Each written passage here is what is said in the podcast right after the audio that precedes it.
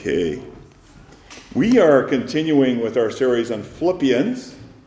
And, you know, eh, Paul has shared everything about himself, or most things about himself, with the church in Philippi. And now he wants to know how they're doing. That's the, the kind of relationship that exists between the Apostle Paul and that new church the Lord used him to, to plant in the middle of Philippi. So we're continuing today from verse 27 to 30. Philippians chapter 1, 27 to 30. You know, Paul, first of all, thanks God for their fellowship in the gospel. And then he prays that their love may increase more and more. And then he says, by the way, I'm in prison, but the gospel is advancing anyway. It's advancing among the guard who are there guarding me, among the Roman imperial guard. It's advancing among uh, the churches. They're becoming more brave in their witness to Jesus Christ. And also among those who are my critics. They're also preaching Christ even more so. And then he talks about whether I live or die makes no difference because I belong to Jesus. And now he turns to them and he's concerned for them. Verses 27 to 30 of Philippians chapter 1. Only let your conduct be worthy of the gospel of Christ, so that whether I come and see you or am absent, I may hear of your affairs. That you stand fast in one spirit, with one mind, striving together for the faith of the gospel, and not in any way terrified by your adversaries, which is to them a proof of perdition, but to you of salvation, and that from God. For to you it has been granted on behalf of, of Christ, not only to believe in him, but also to suffer for his sake, having the same conflict which you saw in me, and now here is in me. So I think you'll see a, pretty detailed outline on the back of your bulletin as well. It's, um, you know, someone had just asked me just moments before the service began and said, So, what are we talking about today? I thought, how do I say this in a very simple way?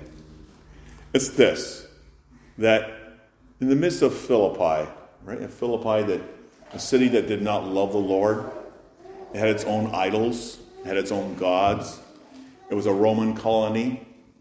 And out of that, what was the Lord raising up? A small, young congregation infant believers, new believers in Jesus Christ. And the city didn't really like them. After all, they didn't follow all their rituals and follow all their uh, laws. But who was their Lord? It was the Lord Jesus Christ. He is the Lord.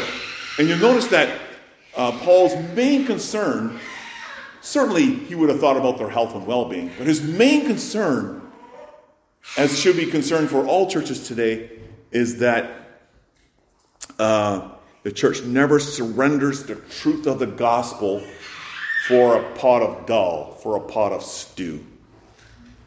And that she never ever give up Christ to gain friendship with the world, because to give up life itself.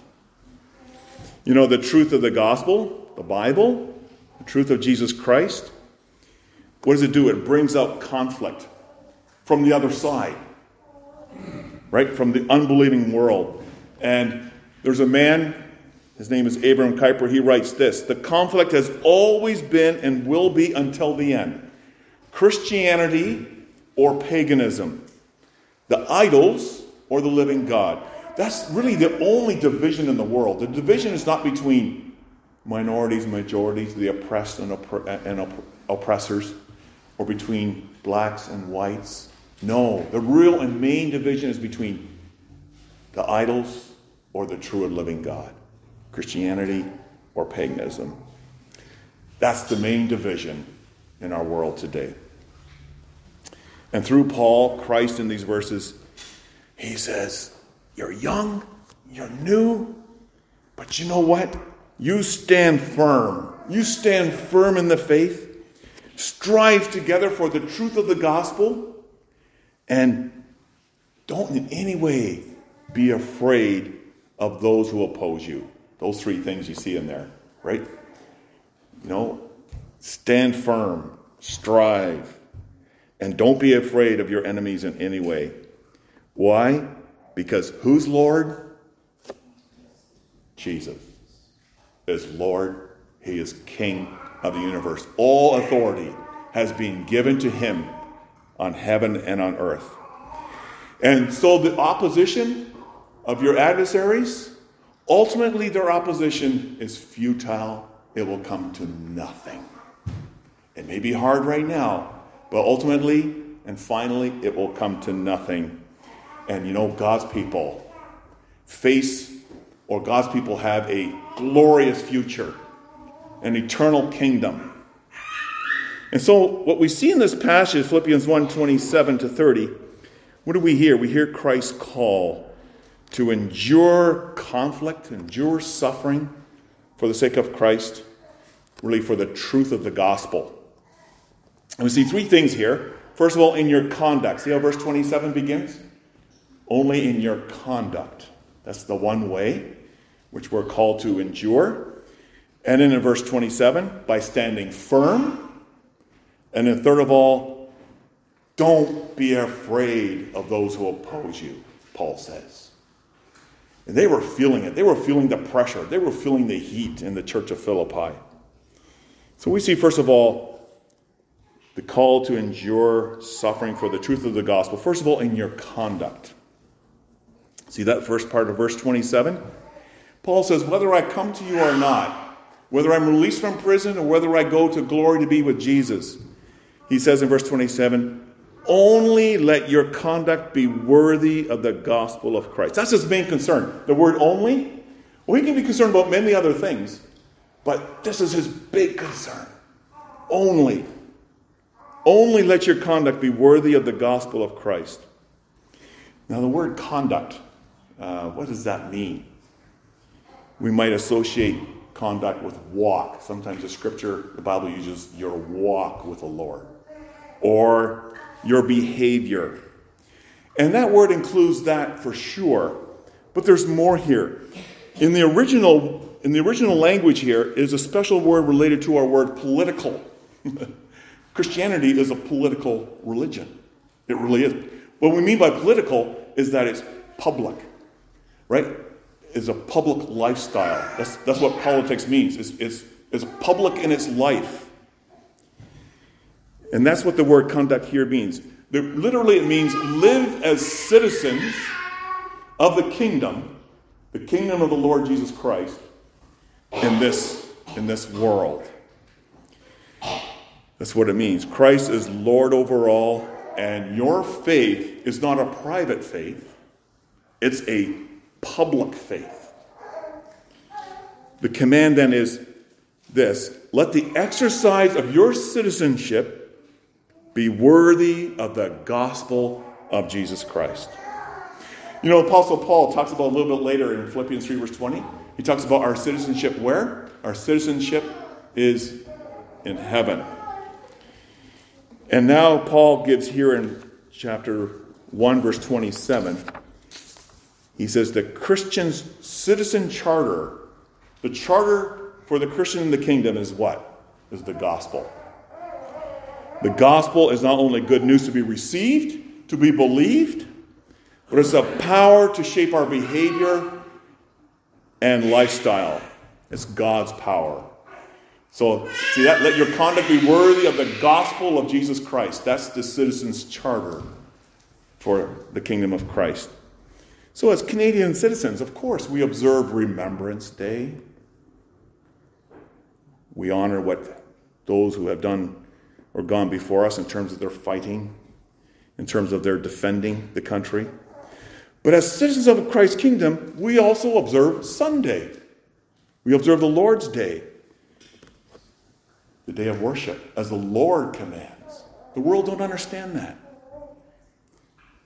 But this is the Lord's charter for his people. We may fly our Canadian flags. Nothing sinful about that. It's okay to fly a Canadian flag. But we also wear our badge, our stamp of membership in Christ's kingdom, which is what? Baptism. I belong, body and soul, and life and in death, to my faithful Savior Jesus Christ. We uphold marriage. No? Not as the world does, especially in these days how they redefine marriage, but only marriage is between a husband and wife, according to the charter of the kingdom, the gospel of God. We honor the king, yes, but we honor a greater king who has greater authority, the ultimate authority, and that is the Lord Jesus Christ. Only let your conduct be worthy. Let your citizenship in the kingdom be worthy of the gospel of Christ. You know, Jesus is Lord of my life. His power, the power of his death and resurrection, also changes the way I live my life. By faith, I belong to him.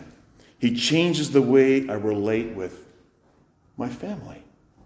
He changes the way I raise my children and educate my children. He changes the way I do my everyday work. He changes the way in which I live or participate in the public square. After all, Christ, He went before you, He fought for you, He paid for your salvation with His dear blood. He bought you with His blood, He washed you, He rose again from the dead, adopting as, as adopted children of God. So, as Lord, what does He do? He commands allegiance, He commands loyalty, He commands obedience from His word. The gospel, right? The gospel governs our lives. That's what the Apostle Paul is saying here. Let your conduct be worthy of the gospel of Christ. Now, there are so many parallels between us here and the church in Philippi. Like in the church of Philippi, so many so many of us have come out of unbelieving families, right? Families that don't believe in the Lord Jesus Christ. And yeah, that's by God's grace, right? That we've been uh, taken out. But the same happened in the church of Philippi. Christ called individuals. Right? He called the Philippian jailer, formerly a pagan, who probably would have worshipped the idols of, of Rome. He called the slave girl. And what did he do? He called them to leave that, to forsake that, to join him, and to join the fellowship of believers. And that meant no longer participating in certain kinds of things like rituals to the gods or participating in sinful activities that were going on in Philippi or even listening to laws from the state that were imposed upon the citizens against Christ. You know, consider then that kind of hatred of the population of Philippi towards the young, even the young congregation of believers. Their changed lives, what do you think it did for the people in Philippi? It, it really exposed their sinfulness, their empty way of life. It probably made them envious. How come they're so happy? How come they're so peaceful? How come they so much joy? Philippians is a book of joy. Paul's in prison. He has joy. And believers would receive this kind of treatment, even with them not even saying a word. They would receive that kind of treatment from the city. Their new life in Christ was an ongoing challenge, but it was also a rebuke to the unbelieving world around them. Only, says Paul, let your conduct be worthy of the gospel of Christ. No, the faith once for all delivered to the saints. It's a public faith, not a Sunday faith, not in the closet faith. It's public. You don't even have to say anything. It's public because that's the, that's the power of the gospel that changes lives. Jesus died in public. He arose in public. Remember Paul before Festus saying, These things were not done in a corner. The apostles preached in public. The good news of Jesus Christ is a public gospel. Christian worship is a public service, it's open to the public. And the Christian faith is a public faith, right? Christ is Lord, He's a public Lord, the King, the Lord over all. And you know, if Christ is Lord and King over all, we as Christians should not be hesitant. We should not be ashamed to boldly, to boldly assert His absolute, His unqualified authority over every part of society. Because after all, you belong to a kingdom, an eternal kingdom. And because of this, your conduct, yeah, your conduct, just your simple conduct will elicit that kind of grating, that kind of conflict that may even come from jealousy and envy. Remember John the Baptist? He lost his head. For what? Just for saying to King Herod, hey, you're not allowed to have your brother's wife. That's not according to the charter of the kingdom, the charter of Jesus Christ. The temptation may be strong to compromise with those who oppose you, for those who are so close to you. I mean, sometimes they might even question your love, your loyalty. It's painful, it hurts. It's hard for you when they see that when they don't see the love of Christ in you for them, the love of one who laid down his life for you. It hurts, doesn't it? That they don't see that you actually love them even more than before. And yet, you know, we hear Christ call to live our lives, to live our lives worthy of the gospel in our conduct. In our conduct. Yeah, so there's that conflict. But in the midst of that conflict, Paul says, stand firm. Don't give in. Stand your ground. You see that in verse 27, the second part? That you stand fast in one spirit, in one mind, striving together for the faith of the gospel. So, yes, stand fast here means stand firm.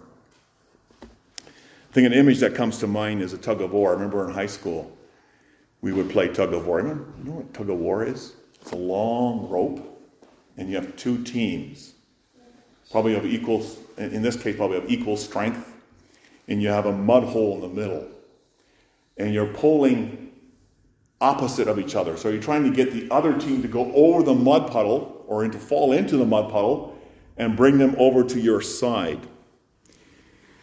So, yeah, you're pulling the rope in opposite directions. And the intent is to hold your ground, to stand firm. Don't let the other team pull you into the mud and over to their side. That's what Jesus is saying to the Paul, to the congregation. You stand fast. In Philippians 4, verse 1, he even says a little later, Therefore, my beloved, Long for, brethren, my joy and crown, stand fast in the Lord, beloved. We see the same word in 1 Corinthians 16 13. Watch, stand fast in the faith, be brave, be strong. In a tug of war, what do you have? You have more than one person.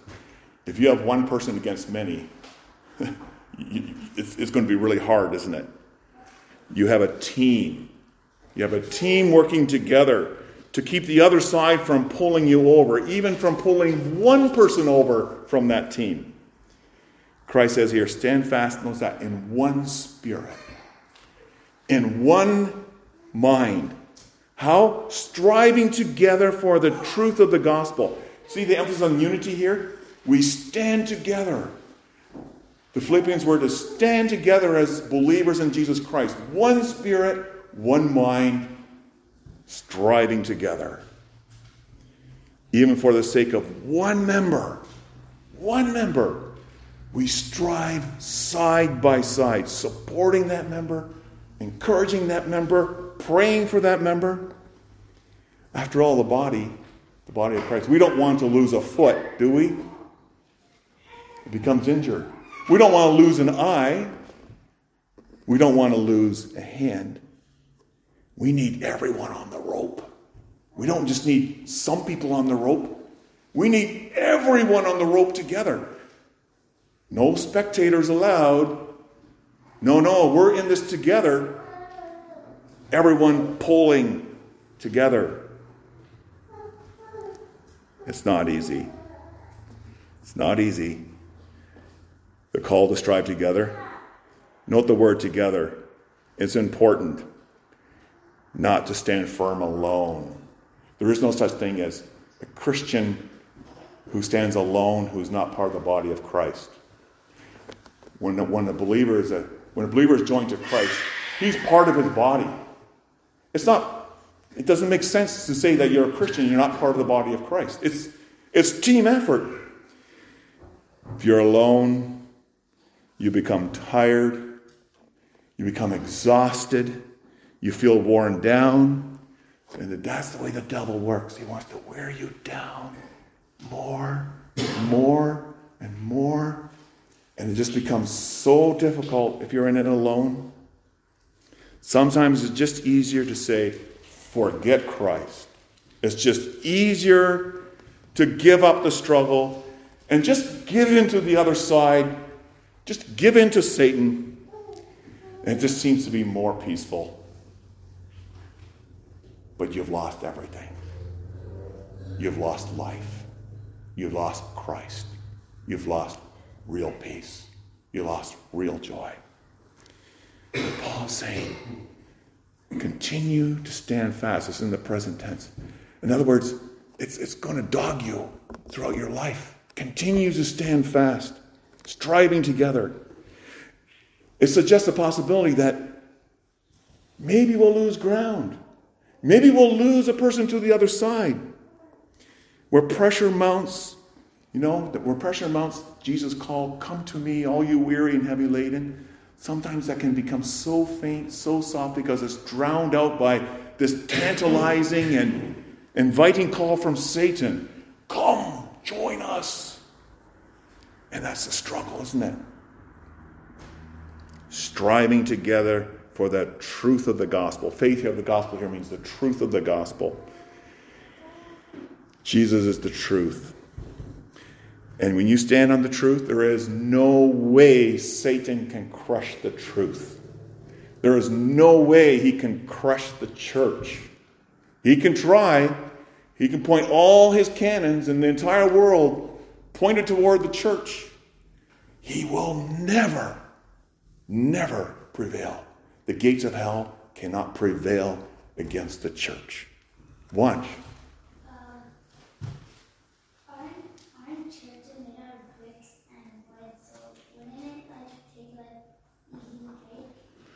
Oh, that's right. The church building, that's right.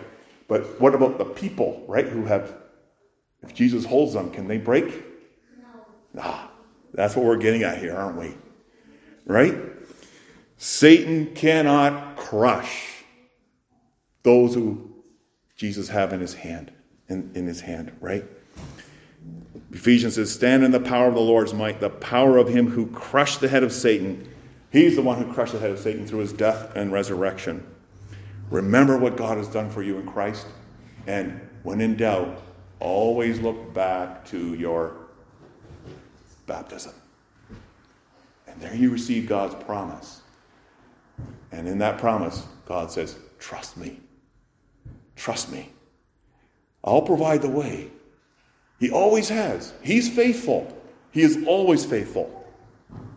You have firm footing in Christ, in His Word. Therefore, yeah, live your life worthy of the gospel. Stand firm. And finally, this might be the most difficult thing, kind of builds up. the third point is, and don't fear your enemies. Don't fear those who oppose you. Those are the words of Christ to us in verse 28. Not in any way be terrified by your adversaries. You know that word for frightened? That's only found here in the New Testament, that specific word. And it denotes this it denotes the uncontrollable stampede of frightened horses. Okay? You ever see horses who are frightened by something, usually frightened by me, I've seen it before. Not because I'm so dangerous, but because I'm scared of them and they're scared of me and they go on a stampede. Well, don't do that, says, says Christ. That's not the way to respond. Flee. No. He says, that's not the way to stand firm. That's not the way to hold your ground. And you know, we look at ourselves and say, well, we're just seem to be the opposite of that. We do fear. We are afraid. Who of us is not afraid? Who of us are afraid? We're often afraid, aren't we? But we don't need to be afraid. We shouldn't be afraid.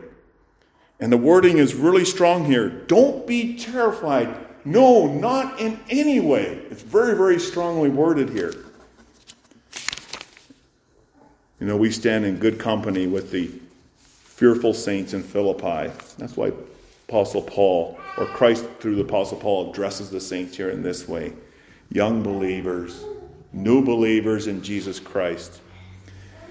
Don't, don't be in any way terrified of your adversaries.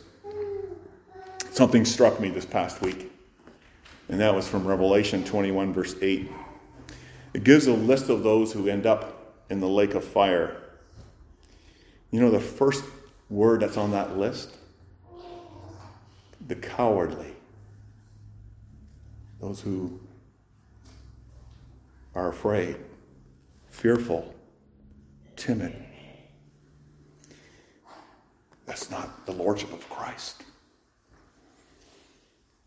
And rather, with courage, trust in Christ who opens the way, courage says, God is with me. Christ is with me. I will never, don't ever, by the grace of God, ever forsake his word, even if whatever the consequences may be. In Paul's day, the believers were suspected of not believing in God. They were saying that believers didn't really believe in God because they worshiped no visible idols. In their homes, they would have pictures of their gods. They would have statues in their gods. When they came to Christians' homes, they just saw nothing. they saw no pictures. They saw no gods. And so they said, these Christians, they don't even believe in God. And so what would happen in their daily work in their daily social interactions, these followers of Jesus show by their conduct that, but they were still different. They still showed by their conduct that God had them in their hands, that Jesus was living in them. Paul says here two signs or two proofs come with not in any way being terrified by your enemies. What are the two proofs? Your not being frightened shows two things. It shows, on the one hand, verse 28, to them, that is to the adversary, it's a proof of perdition.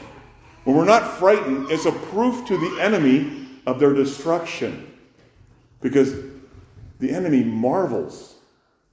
They're surprised. They're alarmed that, why are they not afraid? Boy, what faith in Christ. What, what strength of Christ holding on to them. As a proof of their destruction. But it's also a proof to you.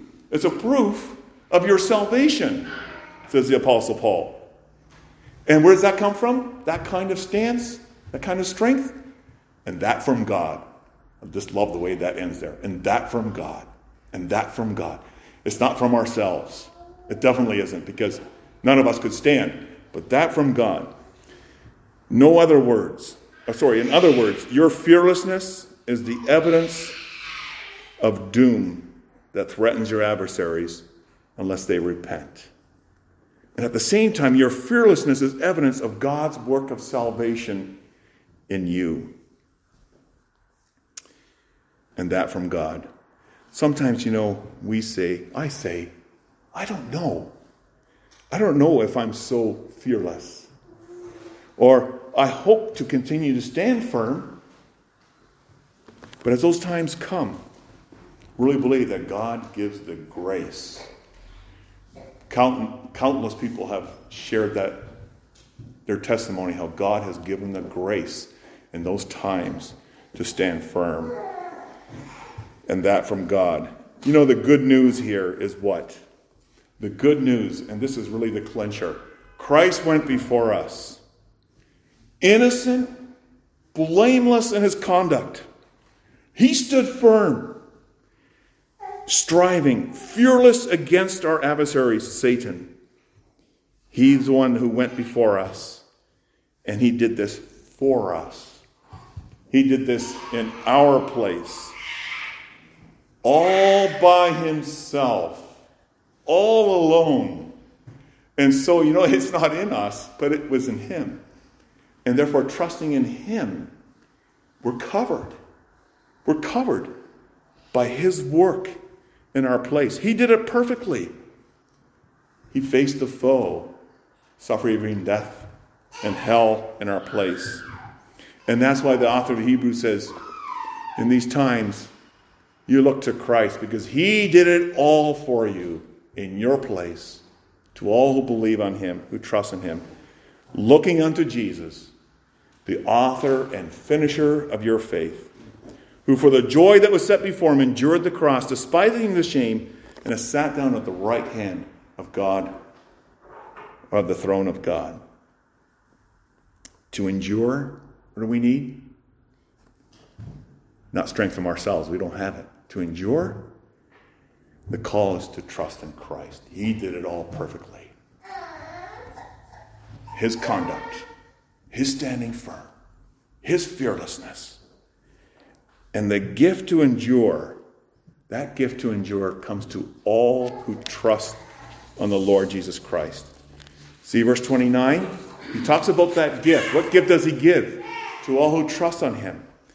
For to you it has been given or granted on behalf of Christ not only to believe in him, but also to suffer for his sake. Not talking about any kind of suffering, but suffering for the sake of the gospel. Hard for, for us to wrap our heads around the fact that this kind of suffering is a gift. it's given, it's granted. That word has been given is related to the word grace. It's the gift of grace. He gives it. He gives that so that we can endure, that we can begin to stand firm, to be fearless. It's a gift to all who believe on Him. You know what? Because of what Christ has done, because of His finished work, we can now live out of Him by faith. We can live out of His conduct, His blameless conduct. We can stand firm in Him. We can be fearless in Him. Not outside of Him. It's not going to work. We're going to fail. We're going to fall. But in Him, He gives us strength.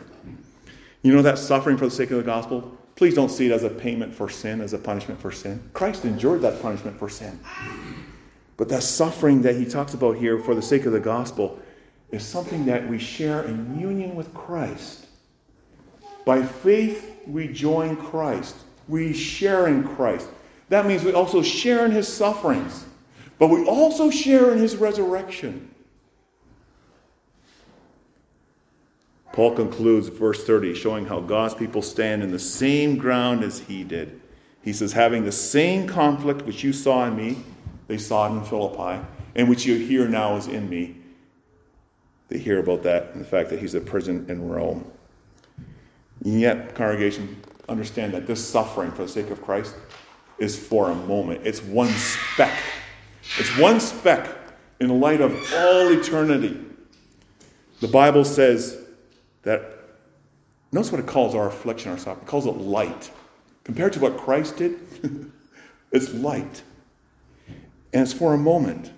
And what does it do? It's working in us a far more exceedingly and eternal weight of glory. You know, as God's people, you face a glorious future. Stand firm in Jesus. Be fearless in Jesus.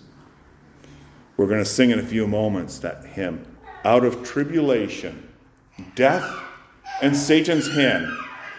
We have been translated at the Lord's command. In their hands are holding palms of victory. Hark the jubilant chorus shouts triumphantly. We live in confusing times. We live in a really confusing world. But take heart, because it's God who's confusing the adversary. The confusion is because God has brought confusion to our enemies. And ultimately, their opposition is futile. One man, Douglas Wilson, writes this. He makes a reference to Moses and the Red Sea. Beautiful references. But here he says, We are living in a time when all the wheels of Pharaoh's chariots seem to be coming off. And this should not distress us because we are his people and we are already standing on the opposite side. That's how strong we are in Christ. To God be the glory for the glory of his grace that he has shown. To him belongs salvation. In the name of the Father, Son, and Holy Spirit. Amen.